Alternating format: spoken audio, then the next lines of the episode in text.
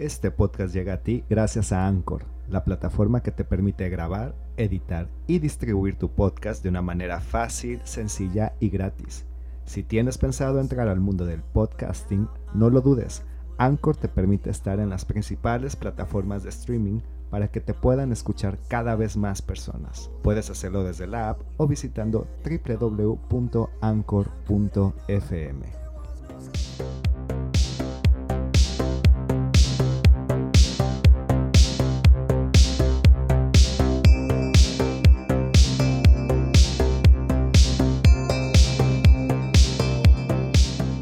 Hey, ¿qué tal? ¿Cómo están? Bienvenidas, bienvenidos y bienvenides a un episodio más de Triángulo de Exposición. Afortunadamente ya con estos primeros cinco capítulos, digo, no sé qué tan bueno sea, pero para mí es un número significativo y a una semana ya de estrenar el primer episodio de Triángulo de Exposición, ya rebasamos las primeras 100 reproducciones, lo cual agradezco muchísimo en verdad a todas las personas que se han puesto conmigo a escuchar, a entablar esta conversación, aunque yo sé, claro, o sea, no nos podemos escuchar mutuamente, pero sé que están ahí y, y, créanme que este programa nunca surgió eh, de ninguna manera bajo el esquema de hacerlo como un monólogo donde yo solamente hablara, así que eh, tengan por seguro que más adelante habrá conversaciones, invitados y sigo esperando además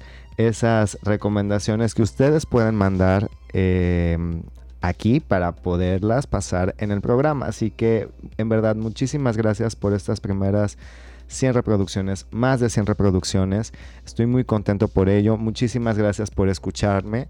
Y el día de hoy, eh, además, eh, vamos, o sea, no tenía planeado eh, hacer o grabar el día de hoy este podcast, pero dado que luego estas películas desgraciadamente me las quitan muy pronto del cine de cartelera, pues decidí que era el mejor momento para hacerlo. Y la verdad se trata de una película que tenía, que muchísimas ganas de verla y que por fin se estrenó acá en México la semana pasada. Estoy hablando de una ronda más, Another Round.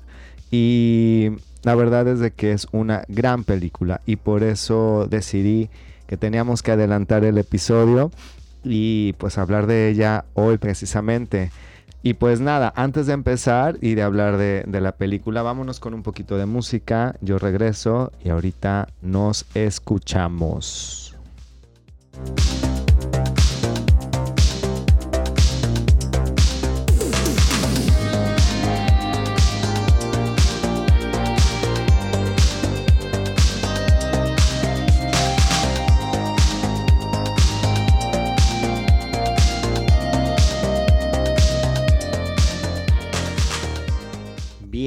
Pues bueno, una vez escuchado un poquito de música, empezaremos a hablar de esta película. Eh, y voy a tratar de hacerlo un poco más concreto que los otros episodios. Ojalá me salga, ¿eh? porque de repente yo hablo y hablo mucho. Entonces, ahí disculparán si de repente me extiendo bastante en los comentarios que hago. Pero bueno, voy a tratar de hacerlo más concreto. Y bueno, una ronda más. No hay que olvidar de entrada que nos encontramos frente a la ganadora del Oscar como mejor película extranjera. Es una película danesa, ¿no? Seleccionada también en el Festival de Cannes. Ganadora también de un premio BAFTA. Y bueno, lo pongo sobre la mesa asumiendo también que los premios por sí mismos no garantizan la calidad de una película digo, es muy bien sabido que muchas de las nominaciones o incluso de los premios que se ganan en este tipo de entregas de premios, valga la redundancia, responden también a otros factores, ¿no? A contextos relacionados con política, cuotas y también al criterio finalmente de unas cuantas personas. Así que digo, hay veces que no necesariamente el hecho de tener una ganadora de un Oscar o de otro premio de este tipo asegura la calidad de, la obra, ¿no? Eh, finalmente, bueno, también aquí hablamos ah, de algunas cuestiones que también pueden ser bastante subjetivas. Pero aquí, en esta película en concreto, la verdad es de que todos los elogios posibles que reciba son bien merecidos. Así que vamos a empezar hablando de la sinopsis, o comentando mejor, leyendo la sinopsis. ¿Y qué nos dice de una ronda más? La sinopsis señala, existe la teoría de que deberíamos nacer con una pequeña cantidad de alcohol en nuestra sangre y que una ligera embriaguez abre nuestras mentes al mundo que nos rodea, disminuyendo nuestros problemas y aumentando nuestra creatividad. Animados por esta teoría, Martin y tres de sus amigos, todos ellos cansados profesores de secundaria, se embarcan en un experimento para mantener un nivel constante de intoxicación etílica a lo largo de su jornada laboral. Si Churchill ganó la Segunda Guerra Mundial aturdido por el alcohol, quién sabe lo que unos pocos tragos podrían hacer por ellos y sus alumnos. Y bueno, nos tenemos aquí una sinopsis que yo creo no le hace justicia a la película porque nos puede dar la idea equivocada del digamos de lo que se trata, pero bueno, es el punto de partida efectivamente. Y es que nos encontramos con una historia un tanto curiosa de cuatro tipos que se encuentran en esta especie de crisis de mediana edad, eh, unos más mayores que otros, eh, y que al tratar de realizar este experimento de elevar este nivel de alcohol en la sangre a lo que la teoría dice, pues en principio podríamos pensar que se trata de una película que habla sobre el alcohol, que habla sobre borrachera, que habla sobre embriaguez. Y les diría, bueno, pues por la sinopsis así será. Sin embargo, realmente de eso no se trata. O sea, no vayan por ahí. No se vayan con la finta de que va a ser una película de reventón. O sea, o una película sobre el alcohol. O que vaya a enaltecer el alcohol o lo vaya a condenar. Vamos por partes.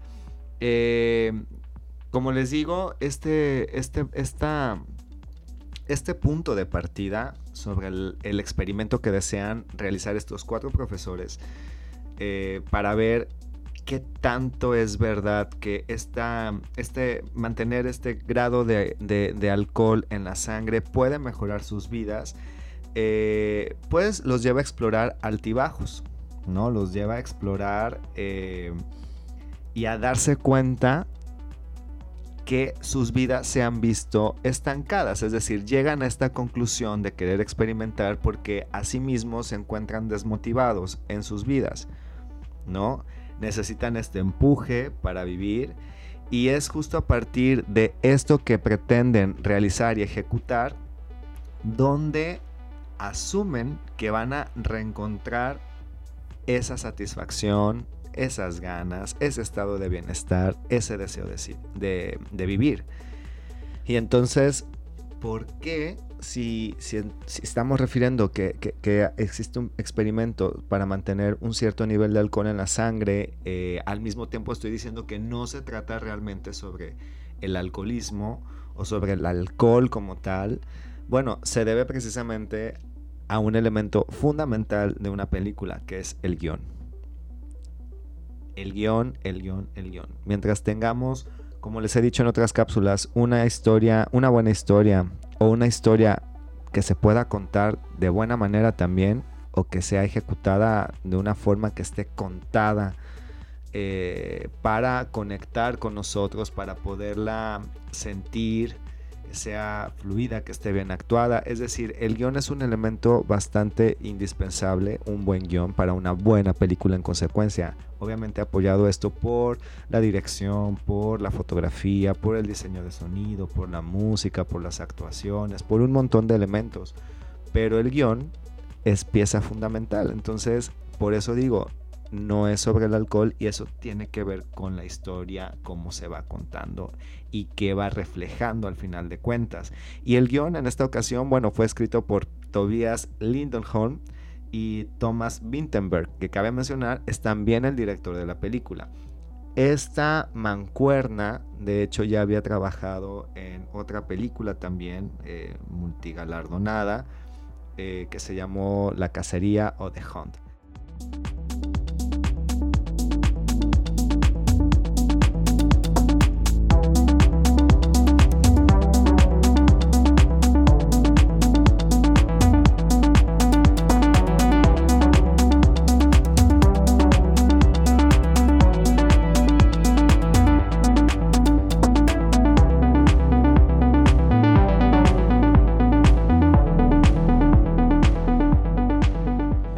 Pues todos los elogios para esta mancuerna, para, eh, para estos, para el director y el guionista, para Thomas Vinterberg, quien fue el quien recibió, de hecho, el premio en la entrega de los Oscar.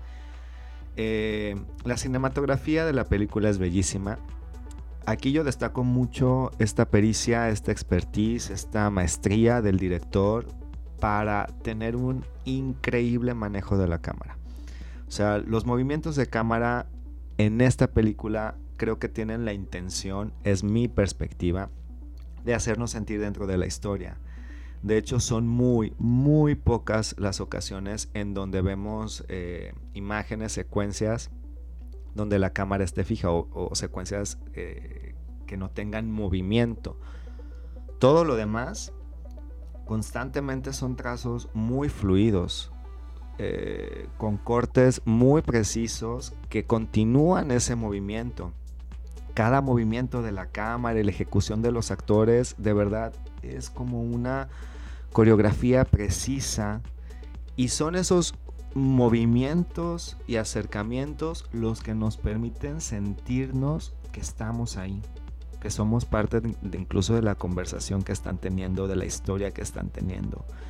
De hecho, en general esta película cuenta con muy, muy pocos también planos abiertos, no, no, abundan. Lo que vemos más es, son como más bien acercamientos, una cuestión más de intimidad, que lo que pienso que se busca es precisamente tener este vínculo con la historia, con los personajes, desde el público, ¿no? Que estamos viendo. Las actuaciones son muy buenas. Las actuaciones todas son muy buenas. Eh, los actores están bien dirigidos y, de ellos se nota precisamente que se encuentran eh, no solo a un nivel actoral muy bueno, sino que tienen precisamente por ese nivel también un compromiso muy fuerte con eh, la obra, con la película. De hecho, nuestro protagonista, o uno de estos cuatro profesores, interpretado por el actor Max Mikkelsen, lleva muy bien el peso general de toda la historia, ¿no? Él es como nuestra guía, ¿no? Él es el guía, pues, eh, a través de él vamos desarrollando la película principalmente y me llama mucho la atención lo que logra este actor con, con expresiones, gestos, pequeños, sutiles.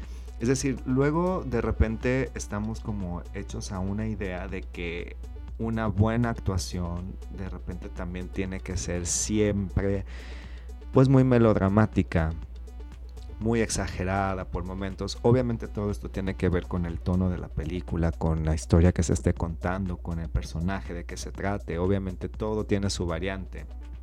Pero nos podemos confundir en eso y llegar al punto de exagerar muchas cosas para decirnos este es un villano o este es el bueno. No, acá vemos a cuatro personas que no es que estén diciendo somos buenos ni malos. Aquí lo que estamos viendo son a cuatro personas, punto, con sus vidas eh, que las están tratando de, de, llevar a un punto de motivación, a un punto de ganas por vivir otra vez. Y me parece que justo Max Mikkelsen tiene esa capacidad de que con estas sutilezas logre hacernos, o más bien logre transmitir esto que está sintiendo, a pesar de, que no sea esta, actuación exagerada, sino que eh, tiene esta manera de expresar a través de pequeños movimientos, de, de gestos muy precisos, pues las distintas facetas por las que pasa este personaje durante toda, toda la película. Desde ese aspecto eh, como de depresión, lúgubre, desganado, hasta por momentos muy liberado, en éxtasis. Y, de verdad que, que, me parece que tiene como eh, una capacidad muy, muy polifacética este actor.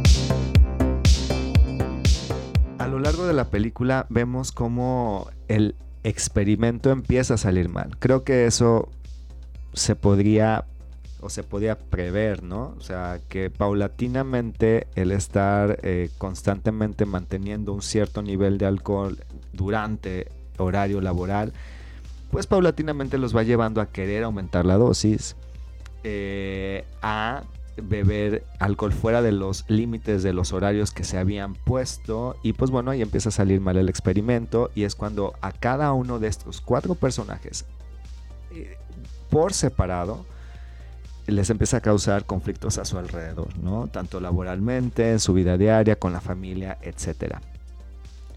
De hecho, en una entrevista para Los Angeles Times, el director Thomas Vinterberg mencionaba que esta película, a pesar de abordar el tema del alcohol, no buscaba realizar ningún juicio moral, que buscaba que el espectador se generara en todo caso su propio juicio, ¿no? Sin ni satanizarlo ni enaltecerlo. Y lo comento precisamente por lo que acababa de, de mencionar. Es decir, vemos esta dualidad de cuatro personas que empezaron a encontrar aparentemente o en principio una motivación o a sentirse muy bien con sus vidas de nuevo por este experimento, pero que paulatinamente se les fue saliendo de las manos y que vemos las consecuencias reales también, las, digamos, las experiencias negativas que trae eh, eh, este estado de embriaguez. Pero no hace la película un juicio moral al respecto, que es lo más interesante y de lo que tenemos que también celebrar precisamente esto. También en otra entrevista el actor, perdón, el director eh, señalaba que por un lado tenemos al alcohol como parte fundamental de muchas de nuestras celebraciones, ¿no? Y que actúa precisamente en ese nivel, ¿no? Para, para mantenernos como unidos o con el pretexto de, de estar reunidos, etcétera, en bodas, relaciones, habla la película sobre cómo grandes líderes eh, políticos, etcétera, han tomado decisiones eh, importantes eh, bajo la influencia del alcohol, ¿no? Pero también el director decía, vemos la otra cara de, de, esto, que también destruye familias, a las personas, afecta de diversa manera.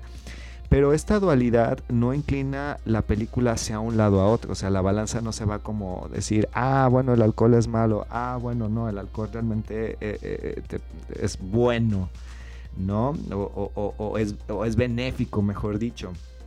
Eh, no es así, porque no la, como decía, no sumerge a la película dentro de una postura moral o de moralidad o para juzgar y creo que eso es algo muy destacable porque muchas películas pueden caer en este lugar común de mandarnos el mensajito de, ojo, no bebas, ¿no? el alcohol es malo, así que no, etcétera. Y afortunadamente la película no cae en esos convencionalismos. Y es que nuestros personajes utilizaron este experimento para escapar de la monotonía de sus vidas, sin entender posiblemente que la motivación que ellos necesitaban no estaba realmente por el alcohol, ¿no? O, o no es la fuente de, sin embargo, me parece que era lo que necesitaban para que se mostrara precisamente qué era lo que les hacía falta. Eso es lo que yo, lo que yo también veo de esta película, ¿no? Es ese viaje entonces a través de, de, con este pretexto de estas cuatro personas que los vemos cómo van evolucionando en esta historia y cómo va evolucionando precisamente sus circunstancias alrededor. Porque al final de cuentas, para cualquier persona es duro enfrentarse a la vida diaria, ¿no? Sin la perspectiva o la irreverencia que tenía la juventud o que teníamos cuando éramos jóvenes, ¿no? Que esta película apunta un poco a ese contraste también. Los personajes, que son profesores de secundaria, tienen frente a sí a alumnos que están en adolescencia, que están a punto de entrar a una etapa de juventud, pero que ven esa, esas ganas, esa alegría, esa energía, esa vitalidad que ellos ahora ya no encuentran, ¿no? Y, ese contraste también de la película es como muy interesante verlo por parte de las personas que ya pasan de los 40 años a las personas que se encuentran apenas en una etapa de adolescentes. Y creo que eso es eh, algo que también nos va dejando la película, en cómo mientras vamos creciendo, tal vez vamos olvidando esos pequeños detalles que también nos motivaban o nos, nos ayudaban en esas etapas de juventud o más jóvenes, ¿no? Que nos, nos llenaban de alegría. Esa irreverencia, como les decía, esa rebeldía se va acabando. La vida de adulto nos va pareciendo cada vez más pesada, la monotonía se vuelve cada vez más dura. Y esto es precisamente el viaje que nosotros estamos viendo de personas que se encuentran en esta etapa, en esta crisis, y que el enfrentarse diario con una realidad como la de los jóvenes, como viven los jóvenes, pues por algún momento tal vez decidieron que podían volver a sentir eso que sienten ellos y lo hicieron utilizando este experimento, ¿no? Pero era con el fin de volverse a sentir motivados en su vida. Eh, la película por momentos es muy divertida, en otros momentos es sumamente conmovedora. Nos identificamos con las eh, situaciones que, suceden, o sea, podemos entender por qué sucede y claramente podemos eh, estar completamente convencidos de lo que estamos viendo porque son personas que están construidas así, son personas de carne y hueso, de, características comunes, que, que, podemos precisamente eso, asumir que nos puede pasar lo mismo a nosotros, ¿no?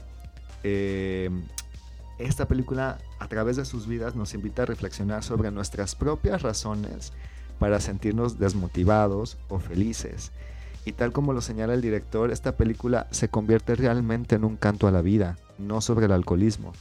Y para muestra de ello, de verdad, la última secuencia de la película, el famoso baile, que lo pueden ver ya en, YouTube incluso, se encuentra, la pueden ver ahí, esta coreografía que hace eh, Mike, eh, Matt Mikkelsen, Matt Mikkelsen, eh, es genial, es una de las escenas yo creo que ya se quedaron ahí como icónica, como muchas otras escenas de otras películas que ya tenemos de referencia icónicas. Yo creo que esa escena final, eh, con una canción que precisamente se titula What a Life, eh, se vuelve la favorita y yo créanme que la he repetido varias veces justo buscándola en internet porque creo que invita precisamente a todo esto que les estoy diciendo a estas ganas de vivir. Y en esa última secuencia previa al baile y con el baile, vemos otra vez esta dualidad que tiene que ver con el alcohol. O sea, vemos estas posturas acerca del alcohol sin juzgar, sin añadirle un elemento de moralidad. Y mis respetos, insisto, para Mats Mikkelsen, porque, o sea, no solamente sabe actuar, sino que ya vimos que sabe bailar muy bien. Y bueno, esa escena final precisamente nos invita a, arrojarnos a la vida, a liberarnos, a vivir, porque insisto, cuando vas creciendo te vas olvidando de esa parte que de adolescente o más joven pues te permitía hacerle frente a la vida de diversa manera y creo que esta película entonces precisamente a través de toda esta historia se vuelve un canto, una celebración de la vida y así lo ha dicho el director. De hecho, la película comienza con una cita del filósofo danés, que voy a pronunciar terrible su nombre, Kierkegaard, en el que decía, o comienza la película con el siguiente planteamiento, ¿qué es la juventud? Un sueño. ¿Qué es el amor? El contenido de ese sueño. Yo cierro diciendo que la verdad es una de las películas que no pueden perderse. Es una película que desgraciadamente, o a veces estas películas no duran tanto en cartelera, así que les invito de verdad a verla. Vayan a verla. Les invito a ver esta película. Eh, y además, digo, no estaba seguro de mencionar esto en la cápsula, en el episodio, pero me llama mucho la atención cómo en las entrevistas y cómo, cómo en, en, los discursos, incluso en el, discurso del premio Oscar que, que tiene el director, es un tema que no se deja de mencionar y que no te deja de sorprender y que por eso también se entiende que esto sea un canto a la vida, porque es curioso cómo el director sufre una pérdida muy grande, su hija fallece en un accidente a días antes de empezar el rodaje. Y fue muy lamentable, ¿no? O sea, evidentemente es un golpe durísimo para cualquier persona, sobre todo para cualquier padre. Y y es curioso cómo antes de ese accidente, eh, su hija, quien también eh, estaba colaborando en el equipo y, y también actuaría incluso, eh, estaba muy contenta con el proyecto y una vez leído el guion y tal, le mandó una carta, le escribió una carta a su papá diciéndole lo mucho que le gustaba el proyecto y que estaba ansiosa por comenzarlo. Sucede esto y nosotros pudiéramos pensar que el proyecto se iba a detener, que ya no se iba a llevar a cabo. Y al final de cuentas decidió hacerlo, tal vez como una, cada quien sus lutos los vive como puede, ¿no? son procesos muy personales. Y el director ha dicho que esta película lo ayudó a no volverse loco, ¿no? Estarse ocupando de esta película. Y los actores estuvieron ahí, comprometidísimos con el proyecto.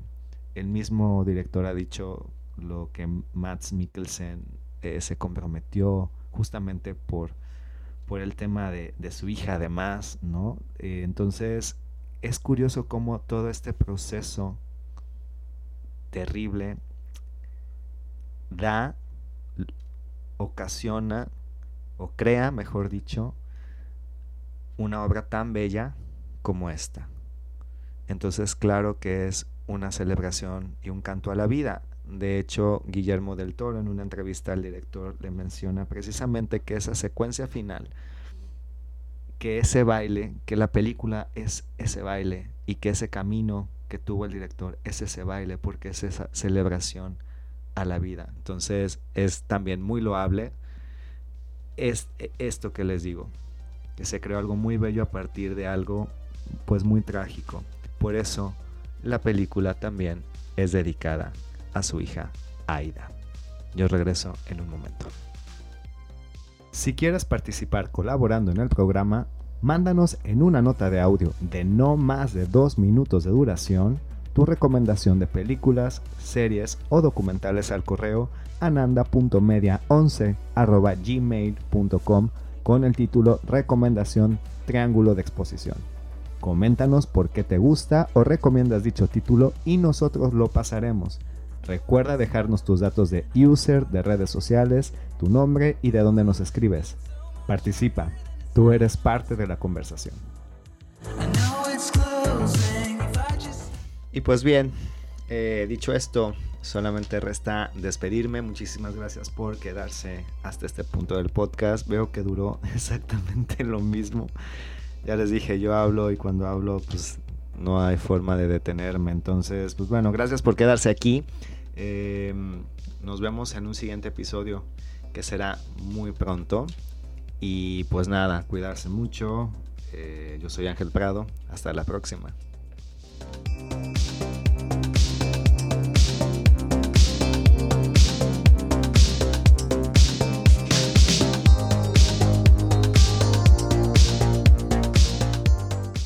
Triángulo de Exposición es producido por Ángel Prado a través de Ananda Media. Visítanos en nuestras cuentas de Instagram y Facebook como arroba ananda.media.